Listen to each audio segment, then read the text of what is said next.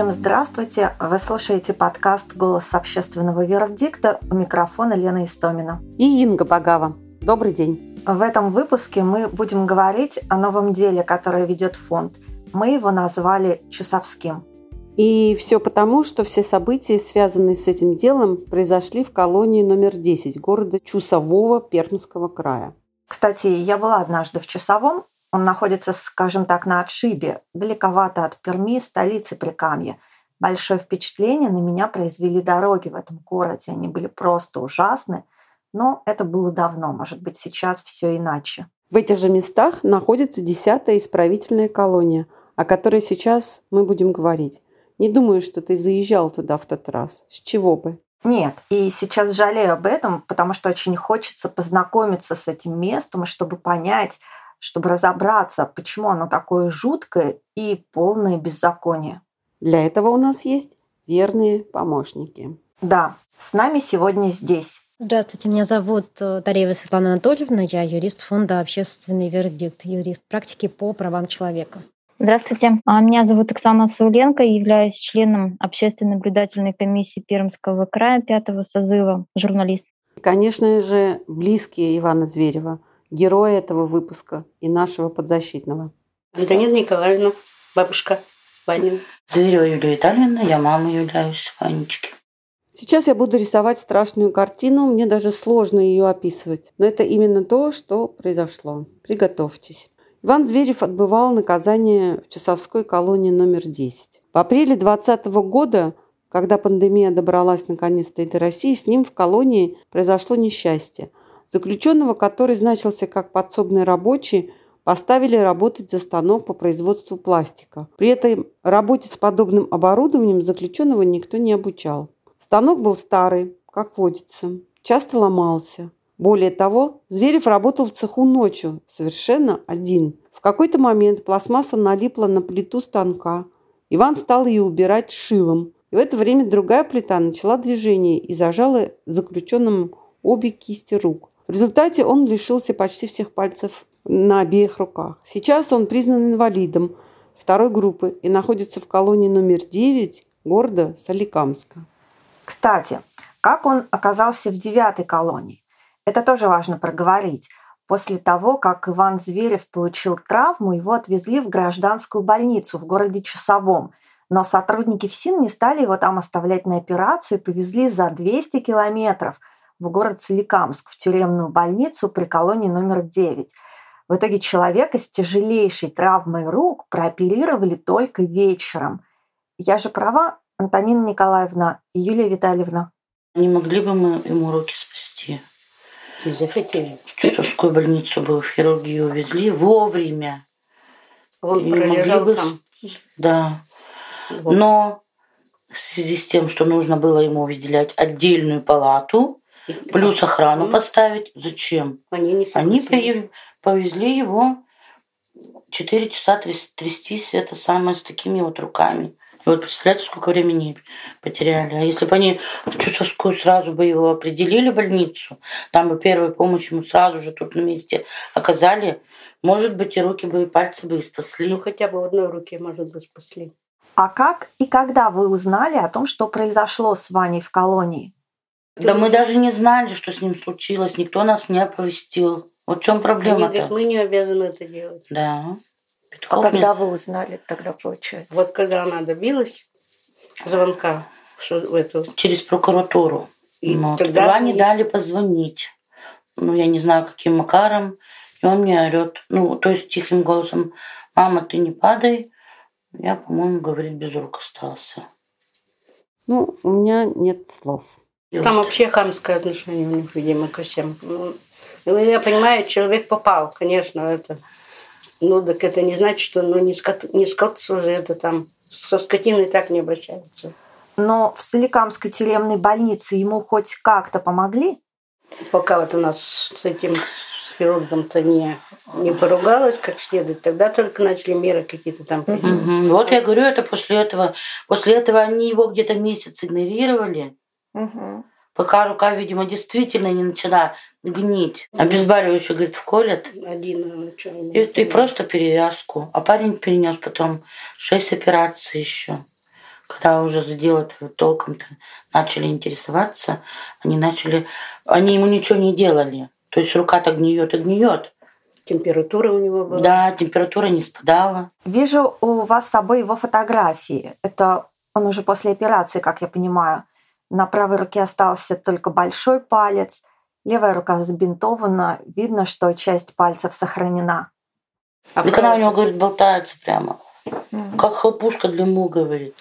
То есть э, левая рука, она еще у него и не сгибается.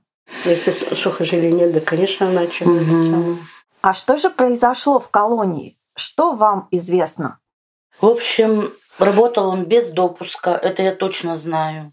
Без допуска, хотя он должен был хотя бы э, на допуск сдавать, это три месяца обучения должно было быть. Потом я прекрасно знаю, что станок был вообще это как бы очень старым в непригодном уже состоянии. Единственная его ошибка, что он его не отключил. Он говорит, а я знал, говорит, что ли. То есть у него не было инструктажа, да. и он не знал, что надо. И был он один. И тем более там нельзя, говорит, одному находиться было. А был он один. То есть, когда он орал, хотя бы вовремя могли кто-то подойти и как-то остановить этот станок. Он еще умудрился да? ногой как-то эту дверцу какая-то. Дверцу ногой успел нажать, чтобы она отпустила руки ему, а там он говорит, Давид, ну железо есть железо, но может без разницы. Смотрю на фотографию Вани. Совсем ведь еще ребенок. Сколько ему? 23, верно же? Как жаль. Бесконечно жаль. И не говори. Когда в декабре я была дома у Ваниной мамы в Закамске, в Перми, то, знаешь, отметила, как уютно у них. Причем вот ремонт дома еще до заключения как раз делал Ваня. Вообще он молодец парень. Он у нас шофер, строитель. Он все умел, все умел делать. Он даже вот в школе учительница рассказывала, ходили не лес с классом. Да, и он, душа компании была. И он говорит, во-первых, что-нибудь да придумай такое интересное, всех заинтересовывал в этом. Пришел, говорит, на экзамен ничего не знает. Ага. А пришел-то как? Заглядывает, все собрались. И Ваня в это, Дед Мороз такой в этой панамке-то. Здравствуйте! Какой там на него ругаться? Оптимизм у него есть, что он даже все такое перенес и еще нас да. успокаивает.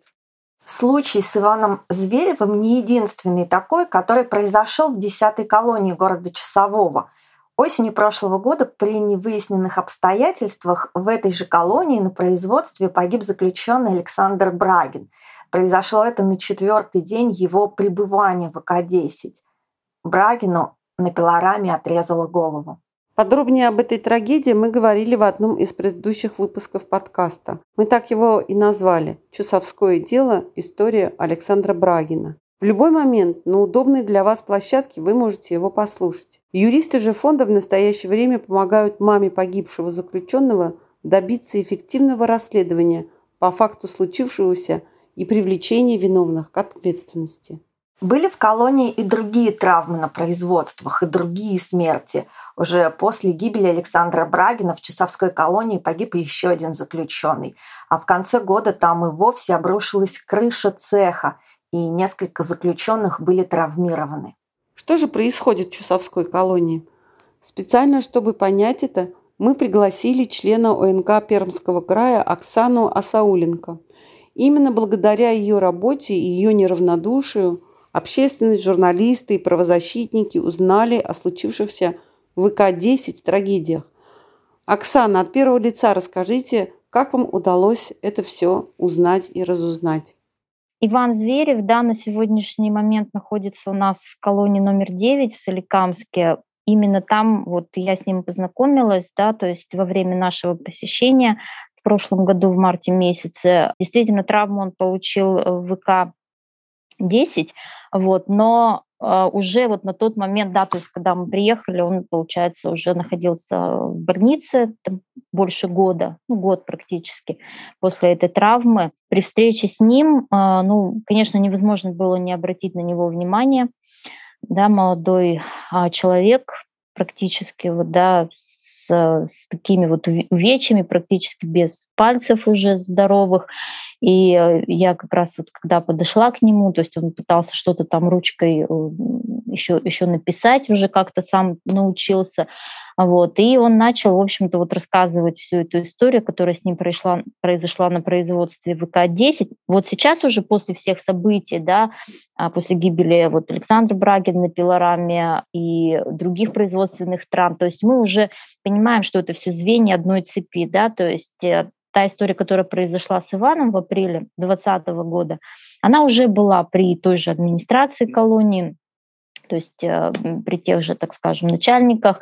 А, и вот уже, видимо, это было абсолютно небезопасное да, производство, на котором оказывались осужденные. То есть, вот как рассказывал Иван, он там вообще был ночью, а, и не обучался он совсем работе на этой станке, и остался он там один на один практически с ним, когда он сломался, и э, поехал, так скажем, да, то есть стал неуправляемым, и ему размозжило кисти обеих рук.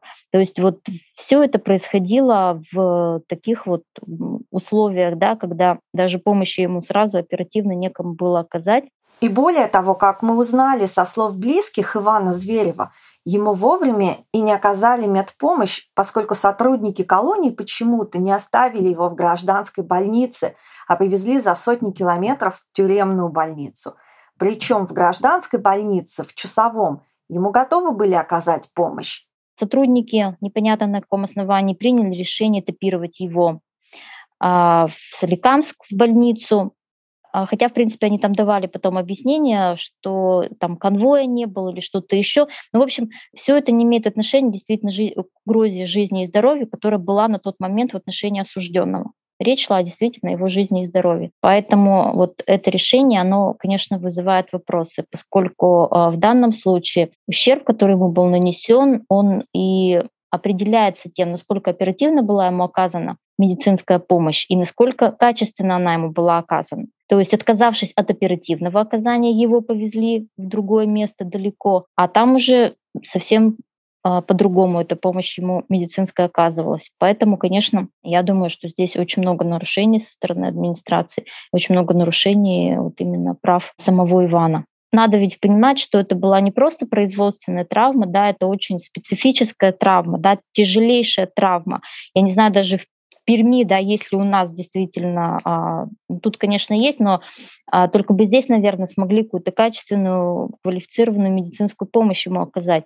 Но даже не оставив его в больнице в Чусовом, где оперативно что-то бы могли сделать хирурги и принять, допустим, э, решение о том, что, может быть, можно было его увезти в Пермь, они его повезли вот как раз э, в ВК-9, там находится больница, и начиная с апреля месяца, вот до того момента, когда мы к нему приехали, это уже был март следующего года, да, то есть практически на протяжении года ему вот это оказывалась такая медицинская помощь, э, от которой у него продолжали загнивать кости, ампутированы были пальцы, и когда мы приехали, он был уже просто уверен, то, что речь идет об ампутации а, левой руки потому что она не заживала, она гнила, его постоянно мучили, что-то там вырезали, все равно снова вот процесс какой-то воспалительный шел, то есть постоянно испытывая он боли и не понимая вообще в принципе, да, что его ждет в дальнейшем. То есть ни разу он не был отправлен в Пермь на консультацию к действительно специалистам, которые бы могли подсказать что-то, да, то есть в такой сложной ситуации, при такой специфической травме, да, что можно было сделать. Вот, поэтому, конечно, эта история, а, не могли мы мимо нее пройти. Это все очень и очень неутешительно слышать. И как раньше упоминалось, произошедшее с Иваном Зверем – это не единственная трагедия, которая произошла в Чусовской колонии. Почему, на ваш взгляд, так много всего нехорошего происходит именно там и с чем это связано?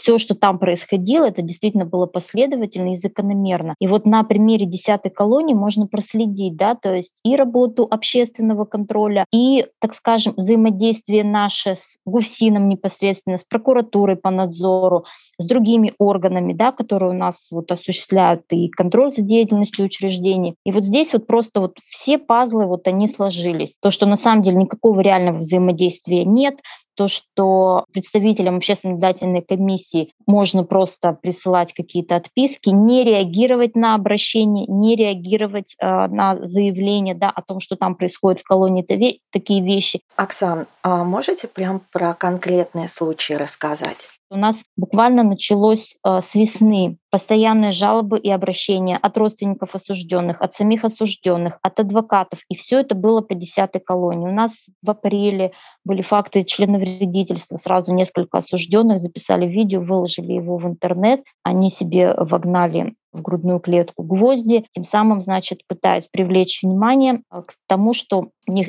настолько далеко зашел конфликт с администрацией, зампобором, в частности, заместителем начальника, что э, они не видят другого выхода, да, в то же время, как мы знаем, всегда, в общем-то, реакция в учреждениях на такие вещи, на попытки суицидов на членовредительство, она одинаковая. Что это демонстративно-шантажное поведение осужденных, которые хотят вот привлечь к себе такие внимания, устраивают такие провокации. Тем не менее, мы в любом случае должны реагировать на, на такие факты. Да? Поэтому я написала и начальнику ГУСИН, я по телефону разговаривала с э, прокуратурой надзору. В данном случае у нас э, надзор осуществляет Кизеловская прокуратура, непосредственно самим прокурором по этому поводу. Еще даже, даже не дожидаясь результатов проверки, он, кстати, уже сказал о том, что это, опять же, демонстративно-шантажное поведение осужденных. Такое вот предвзятое отношение, да, то есть прокурор, он все-таки на стороне закона должен быть, да, не на стороне администрации, не на стороне осужденных. Он должен разбираться по факту, да, объективно, непредвзято. И до результатов проверки, вот даже в какой-то беседе такие вещи в принципе говорить не может. А здесь уже, значит, э, видимо, никто по существу вот этого конфликта разбираться не хотел. Дальше у нас было коллективное даже обращение родственников осужденных о том, что им отказывают в длительных э, свиданиях, о том, что со стороны начальника, замначальника происходит бесконечное самоуправство. То есть как только осужденный пользовался своим законным правом обращения в инстанции, в УНК, прокуратуру, еще куда-то, он тут же попадал в поле зрения, да, то есть он тут же становился вот буквально личным врагом администрации, и в отношении него моментально начинались репрессивные меры. И вот я уже сказала о том, что было коллективное обращение в УНК от родственников осужденных жены писали Дальше что происходит? Я уже с этим коллективным обращением тоже дальше переслала куда-то и в аппарат уполномоченного, по-моему. Ну, как обычно, вот мы пытаемся да, взаимодействовать со всеми инстанциями. Так вот, после этого в отношении этих людей, видимо, сразу же начались репрессии осужденных, я имею в виду, потому что потом не, не, некоторые родственники, да, то есть они даже писали о том, что, пожалуйста, уберите там наши фамилии, да, все, мы уже больше ничего не хотим, у нас все хорошо, они написали там отказную. То есть вот эти давления начинались моментально, вот буквально. То есть я знала, что вот люди обратились ко мне, конкретно тот или иной человек, да, он сразу же попадал под пресс, он сразу же попадал под давление, под угрозы. Несколько фактов нам рассказывали о том, что вот буквально вызывал этот замначальника и у себя на телефоне, где-то в Вайбере или еще в каком-то мессенджере, да, то есть он показывал вот эти вот жалобы и обращения от осужденных. И вот это, конечно, уже такие факты для проверки более серьезных даже органов да, в отношении должностного лица, кто пересылает самому тому, на кого жалуется на то должностное лицо, кто ему пересылает эти жалобы. Там были жалобы от прокуратуры по надзору в том числе. И вот он показывает замначальника осужденному и говорит, вот если, значит, э, ты сейчас не откажешься от этого всего, да, то есть там пеняй на себя. Вот я все знаю, знаю что, куда, как ты писал. Дальше что у нас происходит на протяжении всего этого времени? Обращались даже адвокаты о том, что начальник начальник исправительного учреждения не пускает, то есть воспрепятствует законной адвокатской деятельности, не пускает на территорию адвоката. То есть нам звонил адвокат и говорил о том, что она под дверями стоит, да, то есть колонии три часа, ее не пускают, пропадают посылки, да, просто когда вот видно было, да, что в управлении э, происходят серьезные проблемы, и они уже касались всего. И оказания медицинской помощи, и право на защиту, и право на связь с родственниками и так далее, и право на длительные свидания. То есть вот просто все начало трещать по швам. И, конечно, очевидно было, что идет это все от администрации. Я написала а, заявление в УСБ ГУСИН по Пермскому краю с конкретными фактами, с конкретными данными по осужденным. Опять же, чтобы вот была проведена проверка в отношении должностных лиц, начальника и заместителя начальника. Что вообще происходит, да? Почему мы получаем вот э, без конца из этой десятки вот э, такие тревожные сообщения? В конце концов, что это такое? Как можно живых людей совсем не видеть заключенных? Потом мы узнаем, что у них есть такие вот, так скажем, на льготных таких, на привилегированных таких условиях у них есть осужденные, ну, поселенцы так называемые, которые там помогают как-то в чем-то администрации, и они пользуются буквально там всеми благами, да, они выходят в город, э, там а, живут у себя дома, то есть свободно везде передвигаются, употребляют алкоголь и так далее. Тоже об этих фактах э, была уведомлена прокуратура. Мы узнаем о фактах, так скажем, использования труда осужденных администрацией. Это касается изготовления каких-то мебели там для личного пользования, ремонта квартиры, дачи или еще чего-то. Вот по этим фактам тоже во все компетентные органы, вот, но информация была перенаправлена и а, ждем результатов проверки. Происходит ДТП у нас на служебной машине, а, где опять же вот а, этот поселенец не, непонятно, да, то есть на каких там условиях сотрудничать с администрацией. Также там в этой машине были и сотрудники сами. Скрываются эти факты от трудовой инспекции, да, то есть э, узнаем, что вывозится на служебных машинах дрова каким-то образом, да, то есть вот лес, что-то там, какие-то подпольные цеха по изготовлению дорогостоящей ювелирной продукции там находятся.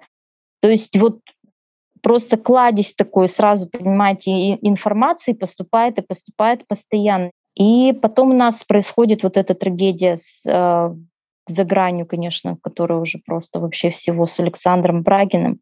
Потом у нас происходит законченный э, суицид еще один 30 ноября. Потом у нас же там еще травму 2 ноября, по-моему, еще травма на этом производстве получает осужденный. Ему была фаланга пальца потом ампутирована. Сейчас он отправлен куда-то на поселение. И вот дальше, даже вот во время, так скажем, вот этих проверок и всего происходящего, вот в этом же цехе у них сейчас обрушилась крыша. Крыша упала на этот же самый вот станок, на это же самое место, где вот погиб Александр Брагин. Что, что тогда вообще там происходит, непонятно по этой колонии. То есть, конечно, нужно вот вообще какой-то совместный выезд и прокуратуры, профсоюза, аппарата уполномоченного, УНК, потому что там надо смотреть вообще все. Трудовое законодательство, оказание медицинской помощи, то есть э, что происходит с оперативным управлением, что с должностными лицами вообще происходит, что так нарушается закон. Какие-то жуткие вещи вы сейчас нам раска- рассказали. Спасибо за все эти подробности. Но хочется знать, какой была реакция надзорных органов, всех тех, куда вы обращались? Все органы извещены, все проинформированы абсолютно о том, что там происходило. Начальник у нас на месте продолжает работать. Заместители, вот, ну, как это всегда бывает, начинаются какие-то больничные, то есть просто вот на время куда-то уходит. Сначала один уходил на больничный, вот после Брагина, значит, потом другой уходит на больничный. Удивляло больше всего в этой ситуации, что администрация и начальник даже не были отстранены на время проверок. Да? Вот даже когда погиб э, Брагин, и Следственный комитет проводил проверку. Ведь очевидно, что и высшие, вот, так скажем, должностные лица этой колонии хотя бы на, на это время должны были быть э, отстранены от работы, но этого не было ничего сделано. И вот проверка за проверкой в колонии, но, видимо, там чувство уже безнаказанности достигло такой степени, что а, уезжает проверка, и новый суицид происходит. Вот как это вообще объяснить? Вот именно как? Но это больше, конечно, риторический вопрос сейчас. Еще хотела бы, да, подчеркнуть то, что, понимаете, вот не знаю, была ли возможность да, избежать всех этих случаев гибели, но если мы с весны, ведь нельзя сказать было бы так, что да, ну никто ж не говорил, никто ж не обращал внимания, никто не бил тревогу, но это не так. Десятки, если не сотни жалоб были написаны родственниками осужденных, были написаны самими осужденными. То есть пытаясь привлечь, и, может быть, не произошло бы тогда и вот это гибели на пилораме, и, и других вот этих вот всех случаев, если бы компетентные органы вовремя все-таки обратили бы внимание на должностных лиц. Почему? А, в колонии начались такие проблемы, да, и общественники просигнализировали, и родственники просигнализировали, и адвокаты били тревогу, понимаете, то есть вот мы оказались просто бессильны а, вот в этой ситуации, да, то есть э, и это говорит о том, что по факту все взаимодействие, о котором также говорит, да, и система сама ФСИН, то есть и прокуратура, оно формальное, то есть на самом деле нас никто не слышит, на то, что мы пишем и говорим, внимание никто не обращает, но, к сожалению, это как раз приводит к тем трагедиям, вот, которые произошли в десятке. Просто одна за другой. И у них это касается не только осужденных, у них там еще и помимо этого произошло очень много трагедий, но там уже связанных и с сотрудниками. И правда, бессилие – это то слово, на котором сейчас останавливается мое сознание. Получается, что даже общественная наблюдательная комиссия, которая существует и что уже очень хорошо, более того, она заходит в колонию, беспристрастно фиксирует происходящее, двигает жалобы, выносит сообщения за стены колонии, обнародует чудовищные факты, а фоном в это время в колонии происходят трагические случаи, в том числе со смертельным исходом. Эти трагические случаи только нарастают в частоте и в количестве. Официальная проверка ничего не дает, можно так сказать. Ну что же, мы в очередной раз получаем подтверждение о том, что тюрьма – это государство в государстве. Такое определение уже вынес один из наших подзащитных. Что касается работы Следственного комитета по факту произошедшего с Иваном Зверевым, то в возбуждении уголовного дела было отказано. После рассказанного сейчас Оксаны, конечно, это теперь не удивляет. Но давайте все же разберемся, почему следствие отказало и можем ли мы сейчас, когда фонд «Общественный вердикт» вступил в дело и помогает Ивану Звереву, добиться отмены такого решения, рассказывает моя коллега Светлана Тареева. Почему следствие отказало? Потому что не увидела состава преступления. Следствие провело проверку ну, сразу же после произошедшего случая еще в 2020 году. Провело проверку, а именно опросило осужденных, которые работали совместно с Зверевым Иваном, но в цехах рядом, и начальника по охране труда. Опросив их, следствие пришло к выводу, что отсутствует состав преступления. Однако следствие э, указывает, что начальник э, по охране труда э, ИК-10, он допустил работника по работе с термопластмассовой без обучения безопасным методам и приемам выполнения. А, нам известно, что ИК-10 привлечено к административной ответственности за это. Но в то же время следствие пишет, что Зверев самостоятельно привел а, себя в опасное состояние и нарушил технику безопасности, а именно а, производил работы в нарушение техники безопасности. И затем следствие приходит к выводу, что отсутствует состав преступления. То есть следствие само себе противоречит. С одной стороны, устанавливает, что начальником по охране труда а, ИК-10 был допущен а, осужденный к работам без а, проведения какого-либо инструктажа, без обучения его безопасным методам и приемам выполнения, и в то же время делает вывод, что Зверев Иван сам виноват в том, э, что он привел себя в такое опасное состояние. Ну, э, здесь э, явное противоречие, здесь вывод следствия об отсутствии состава преступления явно противоречит выводам, сделанным в мотивировочной части постановления, поэтому, конечно, мы будем такое постановление обжаловать. Не только вот по этим обстоятельствам, но мы считаем, что и проверка была проведена неэффективно. Мы даже не знаем, как э, выглядел вот этот вот прибор, на котором работал Зверев Иван, э, что он из себя представляет. Не знаем, э, что происходило там на самом деле, потому что даже не были запрошены, как мы видим из постановления об отказе возбуждения уголовного дела, видеозаписи. Просто были опрошены несколько осужденных и начальник по охране труда, ну и сам Зверев Иван. Кроме того, следствие не провело проверку также на выявление состава преступления э, по э, халатности. Здесь тоже не было э, ничего проведено следствием. Поэтому будем, конечно же, обжаловать, просить следствие провести проверку эффективно. Можно ли обжаловать сейчас это постановление, когда прошло уже столько времени, полтора года как минимум? Да, конечно, можно. Здесь сроков, а, сроки для обжалования а, в рамках статьи 125 УПК либо 124 УПК, они отсутствуют. А у меня вот такой вопрос еще возник. Думаю, у слушателей он тоже мог появиться. Вся эта история с Иваном Зверем, она вообще не совсем о пытках, верно? Его же никто не пытал в привычном смысле этого слова. Почему же фонд «Общественный вердикт», тем не менее, взялся за это дело, взялся защищать его. Но это не совсем дело не о пытках. Я полагаю, что здесь статья 3 Конвенции присутствует, потому что, как минимум, здесь есть жестокое обращение, потому что э, человек был травмирован, причем очень серьезно травмирован на производстве э, в колонии. А когда человек помещается под опеку государства, да, в данном случае он был осужден, и государство направило его отбывать наказание в местах лишения свободы. Государство в таком случае берет на себя обязательства по сохранению его право на жизнь и здоровье и абсолютно берет на себя обязательства по полному запрету на применение пыток или иного жестокого обращения.